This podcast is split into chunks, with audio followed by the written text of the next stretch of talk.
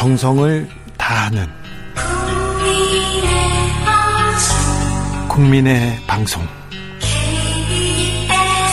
KBS 주진우 라이브 그냥 그렇다고요.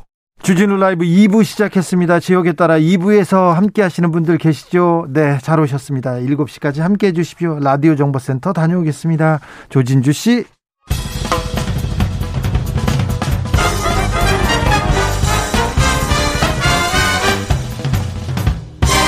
훅 인터뷰 모두를 위한 모두를 향한 모두의 궁금증 훅 인터뷰 대선이 10여일 앞으로 다가왔습니다. 그런데 국민의힘 윤석열 후보 발언 수위가 좀 높아집니다. 거칠어집니다. 문재인 정권 적폐 청산 발언에 이어서 히틀러, 무솔리니 이런 단어를 써요. 청와대에서 발끈하기도 했는데 문재인 정부를 계속 공략하는 윤석열 후보의 전략 무얼 노린 걸까요? 그리고 아, 이재명 후보는 반전 카드 있을까요? 자, 문재인 정부 청와대에서 국정 상황실장을 지냈습니다. 이재명 선대위에서 정무실장 맡고 있는 윤건영 의원 모셨습니다. 안녕하세요. 네, 안녕하세요. 윤건영입니다. 고생 많으시죠? 네. 지난 대선 때 문재인 후보 옆에는 윤건영이 있었습니다. 그래서 뭐 대선 분위기를 잘 이렇게 보셨을 텐데 지난 대선하고 이번 대선하고 분위기 어떻습니까? 어, 많이 차이가 있습니다. 예. 지난 대선은 탄핵 직후에 치러진 선거라 공정과 정의라는 시대적 화두가 있었고요. 네. 지금 또 코로나 상황이라는 엄중한 상황이 있기 때문에 많은 차이가 있는 것 같습니다. 네. 지금 음 19일 남았는데 현재 판세 어떻게 보세요? 말 그대로 혼전 양상인 것 같습니다. 네. 단일화 조사 문항이 들어가느냐 또는 응답률이 어느 정도 되느냐에 따라서 결과값이 다르게 나오고 있고요. 네. 현재 나오는 조사 상으로도 초박빙이고 아마 네. 투표 당일 날까지도 마찬가지 상황이 지속될 것 같습니다. 네. 부패하고 무능한 정권 박살내겠다 이렇게 윤석열 후보가 하던데 네. 할 말이 많으시겠네요. 할 말 많습니다. 네. 네, 어떻게 보세요? 자, 저 문재인 정부의 중요한 관료였습니다. 검찰총장이었는데 네, 네. 그런 분이 지금 정권 심판론을 꺼내는 거 어찌 보십니까? 어, 문재인 정부가 잘했다. 모든 것을 잘했다라고 저희는 생각지는 않습니다. 못한 부분도 많고 부족한 것도 많습니다. 특히 부동산 정책은 성찰해야 될 부분이 훨씬 많죠. 네. 근데 지금 윤석열 후보를 무조건 교체하자라고 이야기를 하시는데요. 단순히 정권이 교체되는 것이 아니라 이러다가는 아주 이상하고 나쁜 정권으로 교체될 수도 있을 것 같다라는 생각이 드는 겁니다. 네. 한번 상상을 해보셨으면 좋겠어요. 이명박 정부의 4대강 산업이 4대강 사업이 또다시 전국에서 벌어진다고 한다면 어떻게 되는지 그리고 네. 검찰 대통령이 정치보복을 자행하고 일부 특수부 검사들이 판을 치는 세상으로 되는 것이 과연 온당한 교체인지 좀 되묻고 싶습니다. 그러게요. 정치 보복, 검찰 공화국 이렇게 윤석열 후보 관련해서 계속 이슈가 부각되는 거에 대해서는 우려하는 시각도 좀 있습니다.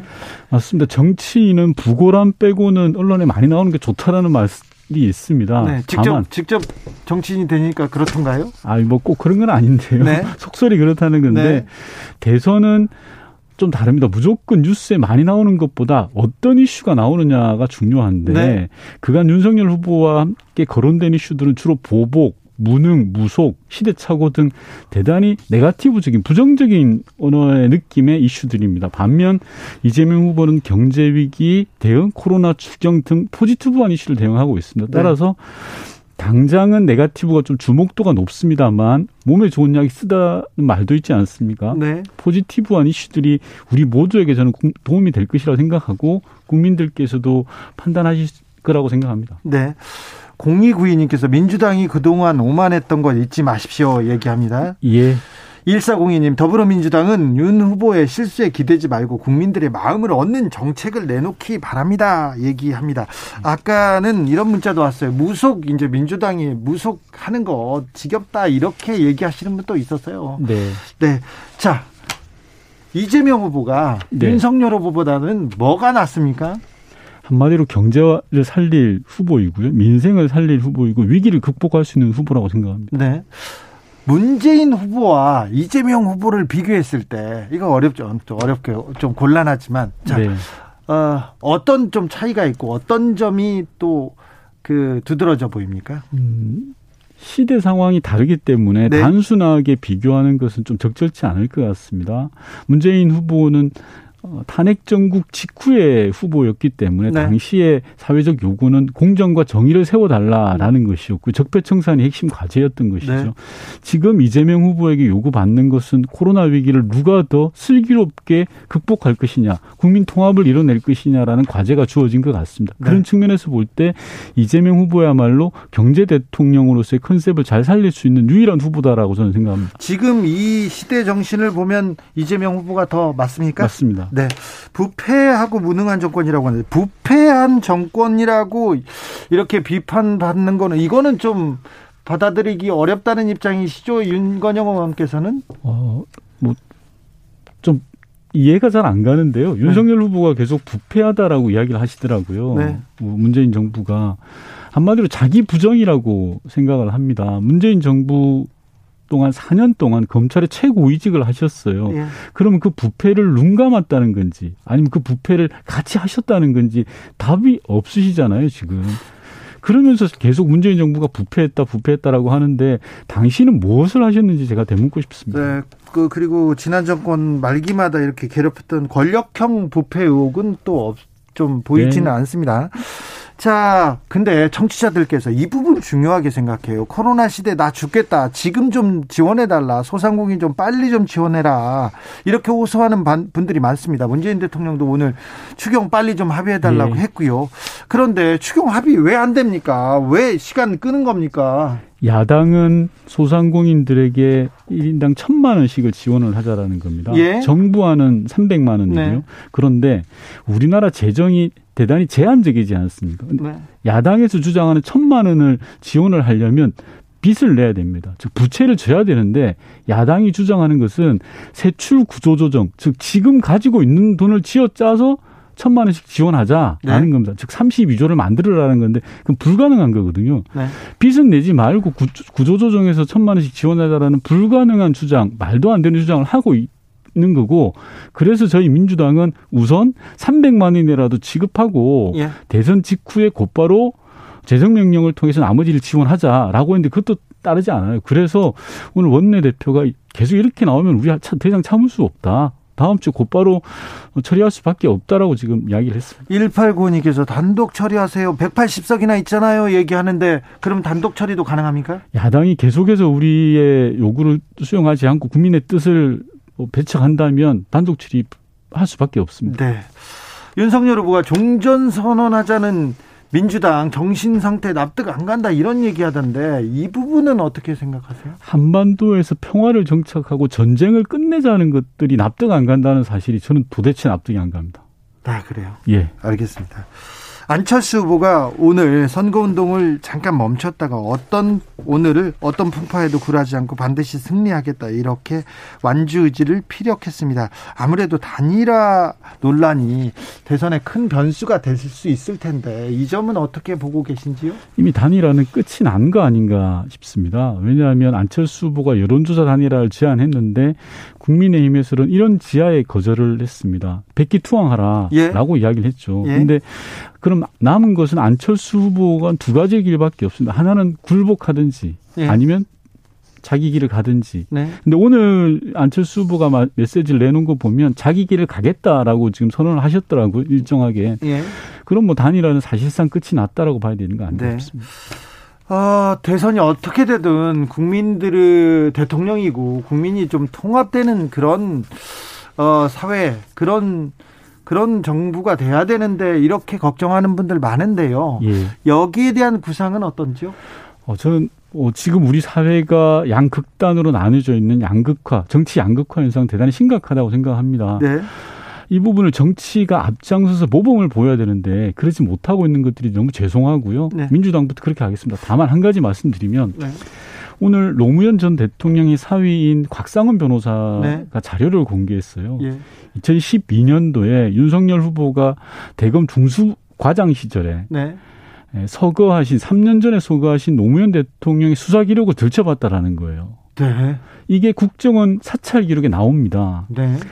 2009년에 노무현 대통령이 돌아가셨잖아요. 네. 3년이나 지난 2012년에 노무현 대통령의 기록은 절대 봉인돼 있던 자료입니다. 누구도 열어볼 수 없도록 왜 예? 노무현 대통령이 돌아가셨으니까 당연한 거 아니겠습니까? 그렇죠. 그런데 3년이 지나서 윤석열 후보가 대검 중수과장 시절에 그 자료를 뒤져봤다라는 게 국정원 사찰 자료에 나옵니다. 대검에서 열어본 겁니까? 윤석열 후보가 열어본 겁니까? 그건 정확하게 모르죠. 사찰 자료에 국정원의 사찰 자료에 분명히 나오니까. 네. 자, 이 말은 뭐냐 그러면 그럼 왜 그때 열어봐서는 안 될 자료를 봉인된 자료를 열어봤냐라는 것은 무슨 목적이 있었다는 거 그렇죠. 아니겠습니까? 심심해서 열어보진 않았을 거 아니에요. 예.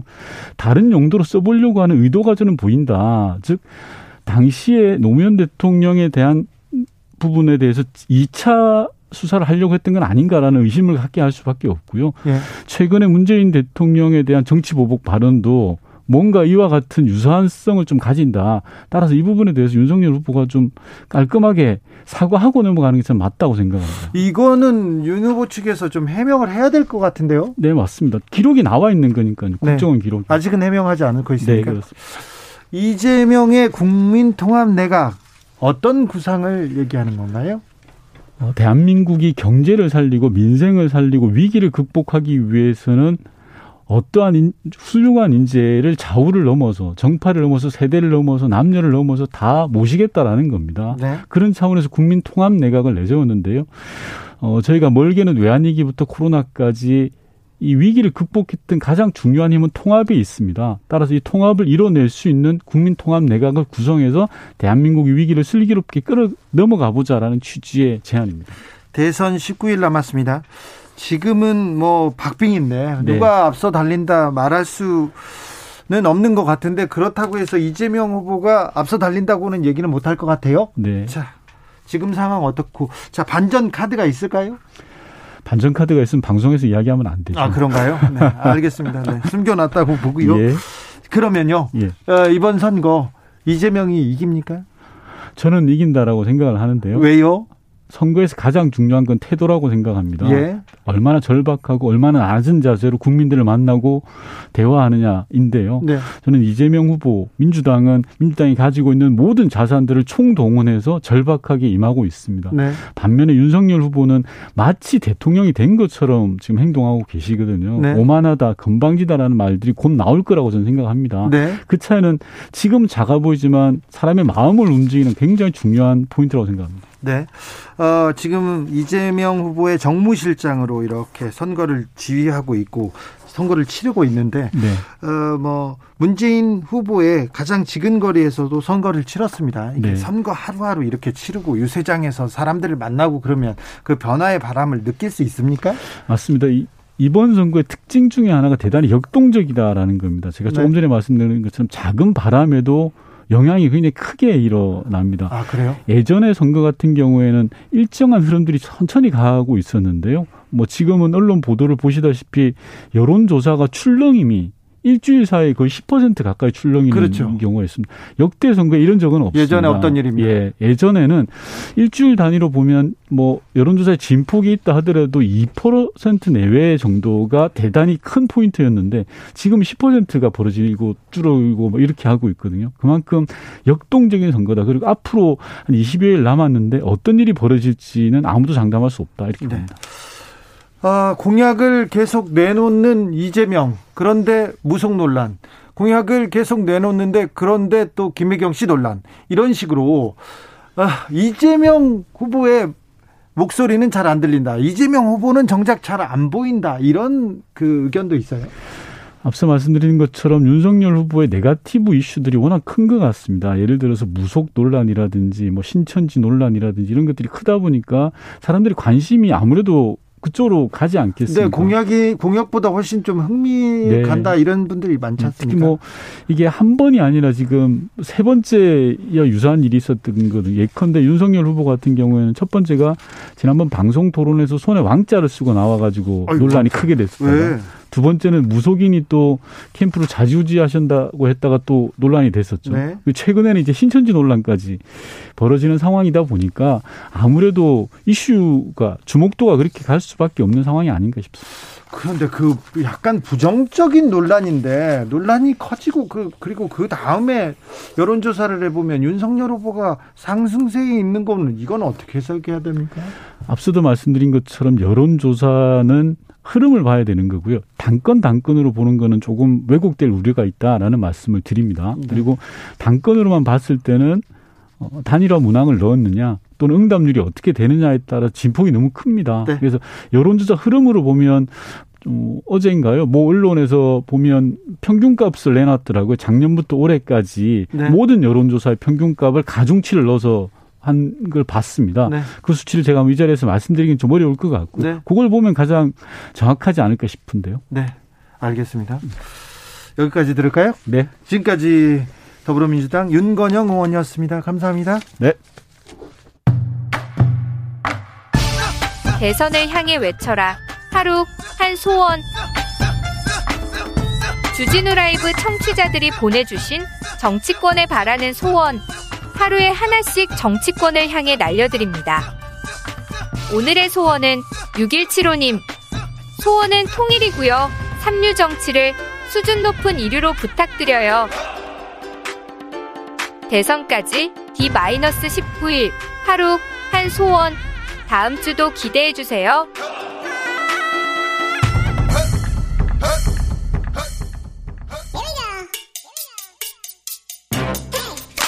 뉴스를 향한 진지한 고민 기자들의 수다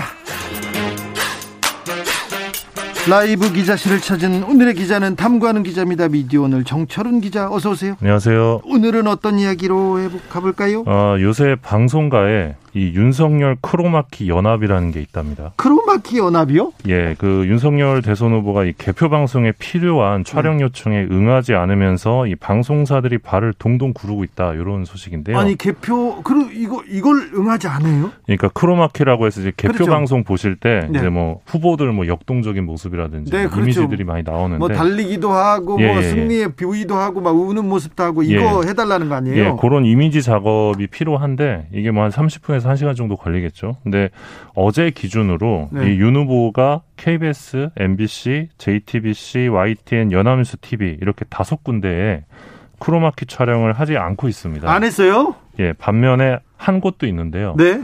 TV조선, 채널A, MBN, SBS에는 크로마키 촬영을 마친 상태입니다. 어쩜 이렇게 어쩜 이렇게 딱 갈라집니까? 자, TV조선, 채널A, MBN, SBS 여긴 해줬고 나머지 다른 데는 안 해주고요. 네, 다른 데는 안 해줬는데 네. 지금 다들 이제 작년부터 촬영 요청을 했다고 합니다. 네. 네, 윤 후보 쪽에서는 기다려 달라 좀 너무 바쁘다 뭐 이런 입장이라고 하는데 네. 그래서 이제 지금 이 다섯 개 방송사를 어, 윤석열 크로마키 연합이라고 부르겠다고 합니다. 아 그래요? 네, 지금 공교롭게도 이 해준 곳과 안 해준 곳이 좀 맥락이 있어 보여서 그렇죠. 좀 오해를 부르고 있습니다. 네, 아무튼 예, 그래서 이 부분과 관련해서 이제 아직 크로마키가 없는 네. 방송사의 고유 관계자가 이 사소한 걸로 방송사 길들이기에 나서는 거 아니냐 혹은 갈라치기 하라는 거 아니냐 방송사들끼리 네.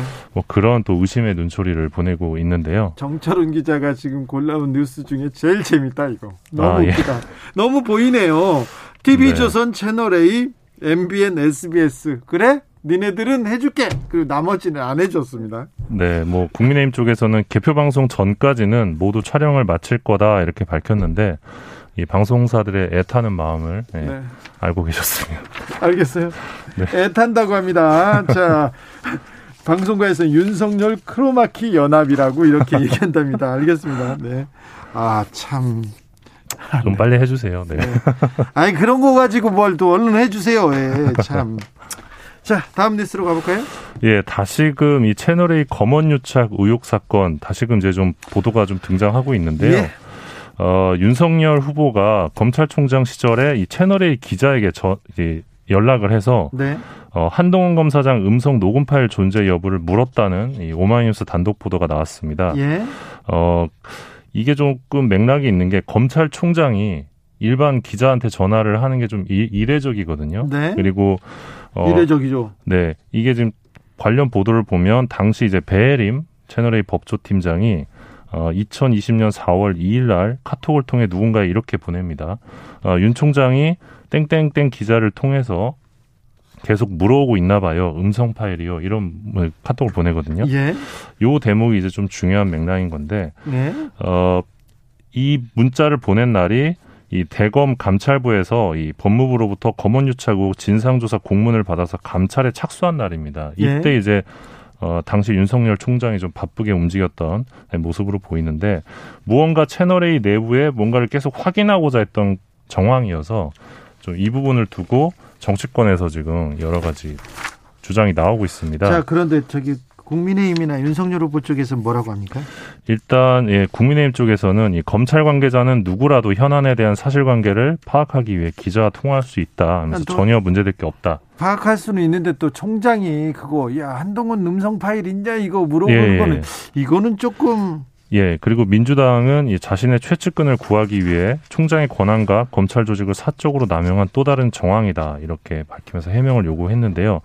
지금 관련 보도가 계속 나오고 있는데 쟁점은 어 채널A의 재승인 조건인데요. 그러니까 방통위가 2020년에 재승인을 채널A 재승인 의결을 하면서 검언유착 의혹과 관련해서 중대한 문제가 있었던 것으로 확인이 되면 네. 어, 재승인 처분을 취소할 수 있다. 이 철회권 유보 조건을 걸었었는데. 근데 중대한 문제가 발생했잖아요. 그러니까 앞으로 보도가 계속 나올 텐데 방통위에서 만약에 이 채널A 윗선 개입 여부 그리고 채널A가 방통위에 거짓말했던 정황이 나왔다고 판단을 하게 되면 이 재승인 처분 논의가 이론적으로는 가능합니다. 그래서 앞으로 좀 보도가 어떻게 나올지 좀 지켜봐야 될 것 같습니다. 이론적으로는 가능합니다. 네. 자, 다음 만나볼 뉴스는요? 네, 지금 공약과 관련된 보도가 너무 없다 뭐 이런 얘기가 있는데요. 특히 이제 대선 후보들의 언론 공약과 관련해서 어, 좀 기사가 많이 없습니다. 아, 그래요. 좀 예. 나눠 주세요. 이재명 예. 후보는 어떤 공약이고요. 윤석열 후보는요? 일단 그 지난 11일 날 기자협회가 주최한 대선 후보 초청 토론회에서 이제 언론 관련된 질문 공통 질문이 있었는데요. 그걸 살펴보면 예, 여기서 보면 하나는 이제 통합형 언론 자율 규제 기구에 대한 입장입니다. 요거는 이제 징벌적 손해배상제 도입의 대안으로 이제 언론계가 어, 만든 이 기구인데요. 예, 이 말은 지금, 너무 예, 어렵다. 언론 예, 자율기구 뭐 예, 통합형. 예. 예. 지금 만들고 있는 기구인데 어, 윤석열 후보의 경우는 어, 시간이 걸리더라도 이 언론 보도의 뭐 공정성, 그 허위 보도 유무는 이 사법적 절차를 통해서 하는 게 맞다 이렇게 밝히면서 이 언론에 철저하고 혹독하게 책임을 물어왔다면 지금 이런 언론 불신이 없었을 거다 이런 답을 합니다. 네. 그래서 이 대목이 되게 의외였는데 네. 왜냐하면 이제 윤 후보의 입장은 이 작년 언론중재법 국면에서 반대했죠. 예, 언론 보도의 법적 책임 강화에 반대해온 기존 국민의힘 입장과 다르기 때문입니다. 완전히 다르네요. 예, 완전히 다릅니다. 그래서 어, 요 입장이 나온 다음에 언론 현업 단체에서 남이 하면 언론 탄압이고 자신이 하면 언론 책임 강화인가 뭐 이런 반발이 있기도 했습니다. 기사 잘못 쓰면 언론사를 파산시킬 수도 있다 이런 얘기를 했어요. 지금 언론중재법보다 훨씬 더 어, 강도가 높은 징벌 어, 징벌 배상보다 훨씬 강도가 높은 얘기도 했습니다. 예, 그래서 이게 언론에 재갈 물리기 하려는 거 아니냐 이런 우려가 있는데 이 우려를 불식시키기 위해서라도 좀 실효적인 구체적인 대안, 대안 그러니까 윤 후보는 또 징벌적 손해배상은 반대거든요. 그러면 실질적으로 어떻게 그, 그 법적 책임 강화를 할, 강화를 할 건지 그 공약을 내놔야 되는데 그 공약은 없습니다 윤 후보가. 네. 그래서 여기에 대한 입장을 내놔야 되고요. 이재명 후보는요? 이재명 후보는 이제 아시겠지만 징벌배상은 다섯 배가 뭐냐 화끈하게 좀 하자 이런 말을 했을 정도로 이 법적 책임 강화를 주장해 왔는데요. 네. 어, 토, 지난 토론회에서는 이 자율 규제가 활성화될 수 있다면 그건 역시 바람직하다라고 답을 했습니다. 예.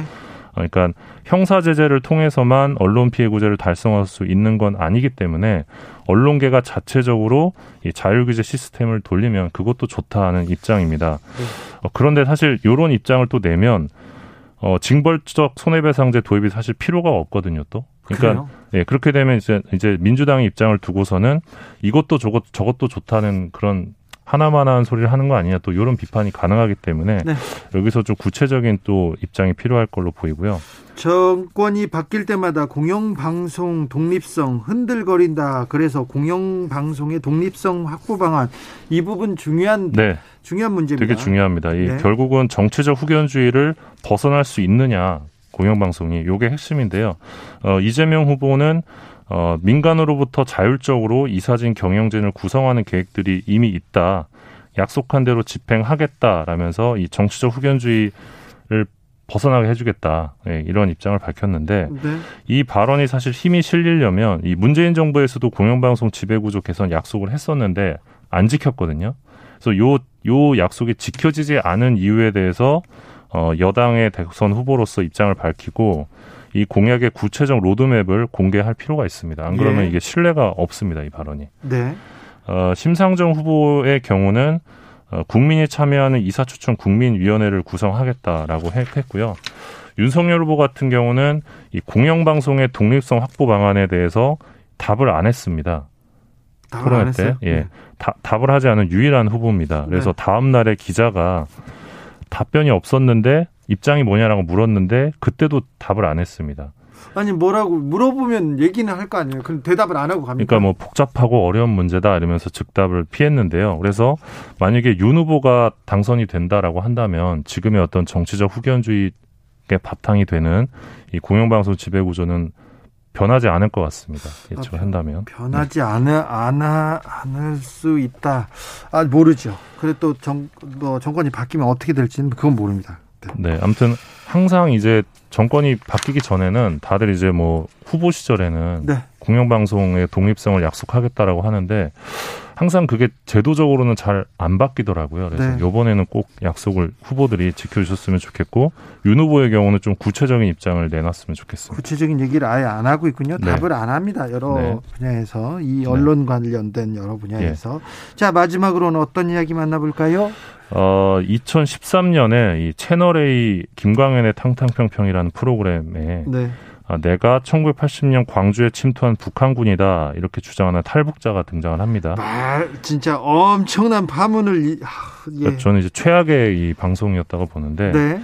어, 이, 이 방송에 나왔던 이 정아무개 씨가 예. 사실 이명박 정부 시절 국가정보원에서 이미 이 사람의 주장이 거짓이다 이런 결론을 낸 상황이었다는 게 최근에 밝혀졌습니다. 아, 그래요? 예, 5.18 민주화운동 진상규명조사위원회가 최근에 조사활동 보고서를 냈는데요. 네. 여기 보면 이 박지원 국정원장의 도움을 받아서 국정원으로부터 좀 자료를 입수했다고 합니다. 이 내용을 보니까 국정원이 그 2009년부터 2010년에 이 채널 A에 출연했 2013년에 출연했던 정아무개 씨를 세 차례나 직접 면담 조사를 했고 이 사람이 자신을 과시하기 위해서 5.18에 참여했다고 거짓말을 했다. 요 내용을 이제 확인을 했던 겁니다. 네. 국정원에서 이미.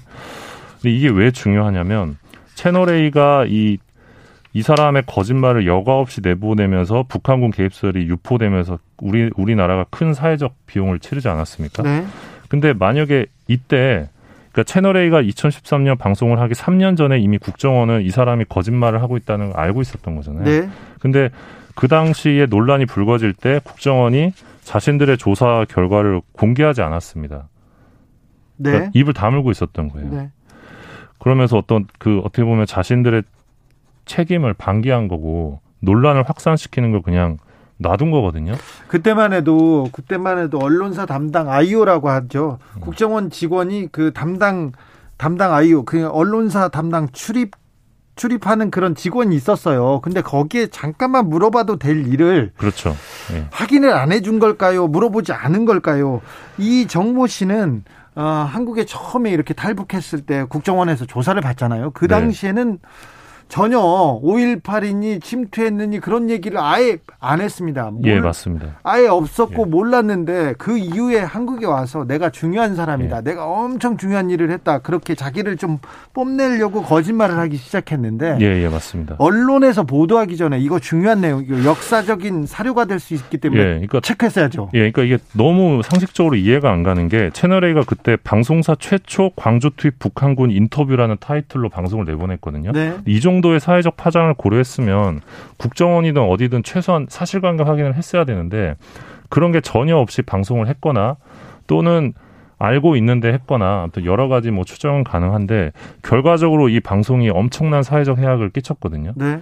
근데 이 채널A TV조선 제대로 처벌 받았냐? 저는 처벌 제대로 안 받았다고 생각합니다. 안, 안, 했죠. 무슨 처벌을 해요? 그리고 이 당시 국정원의 어떤 대응도 대단히 문제가 있었다고 보는데 네, 너무 이제 답답한 사, 건이어서 한번 가져와 봤습니다. 2012년, 13년에 여기 채널A 동아일보를 누가 담당했는지 저는 아는데 음. 어느 직원이 했는지 음. 아참 이런 거 좀 조사를 했어야 되는데 안타깝네요. 그리고 이 당시에 이제 그 탈북자들이 종편에 엄청 많이 출연을 했었는데요. 일부러 탈북자를요 국정원 쪽에서 방송사에 소개해주기도 했어요. 예, 그때. 그랬다는 이야기가 굉장히 많이 돌았습니다. 소개해줬어요 예. 그때 그 당시에. 네. 그래서 이런 그 정부의 그 뭐라고 해야 되나 반공, 그 색깔론 예. 이런 거를 주도한 게 국정원이기도 했습니다. 그게 불과 이제 10년 전, 9년 전 얘기입니다. 네. 예. 10년이 됐습니까? 네. 박정희 박근혜 정부 때 있었던 일입니다. 아우 그때 어우 그때 국정원 그런 일 막 했습니다. 네. 기자들의 수다 미디어 오늘 정철은 기자 함께했습니다. 감사합니다. 고맙습니다. 교통정보센터 다녀오겠습니다. 유하영 씨.